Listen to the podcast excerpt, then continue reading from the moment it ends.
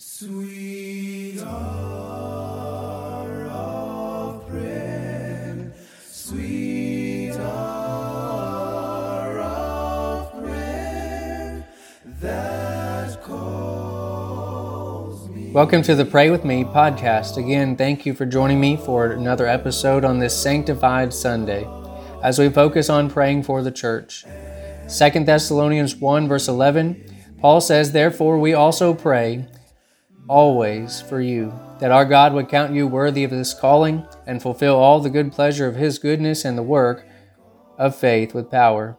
Paul always prayed for churches, churches whether he knew of them, whether he had met them or not, and so should we.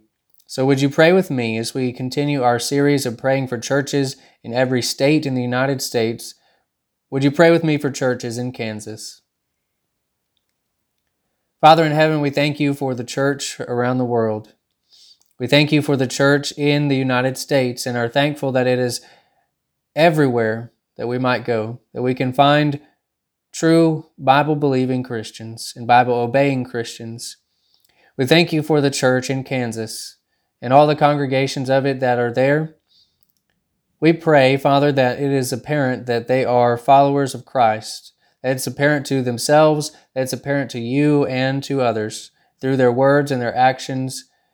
And Father, we pray that they would continue, if they are already, or that if they have fallen away as a church or individually, that they would seek to be known as your followers again, to be working for you, making you their priority, and laboring out of their love for you and out of their love for others, that they would have patience during these difficult times, and that they would care for each and every member, and no matter how small um, some might feel those members would be, every member is vital. We pray that these churches in Kansas would take care of every member, that they would be growing in your grace, and doing so through studying your word, applying your word, praying, and doing good works. Father, we thank you for these churches, and we pray that they would stay strong when suffering or persecution might come. And we pray that they would help our other congregations that are in their state and in other states and across the world to become abundant and pleasing you. We pray that we can help them in any way that we would. We pray all these things in Jesus' name and by His authority. Amen. Again, thank you for joining me in prayer this morning, and remember to pray like it all depends on God, but to work like it all depends on you. Until next time.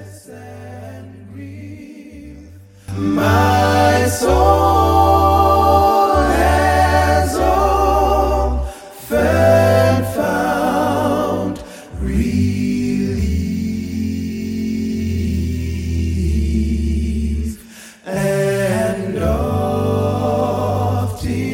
escaped the terror.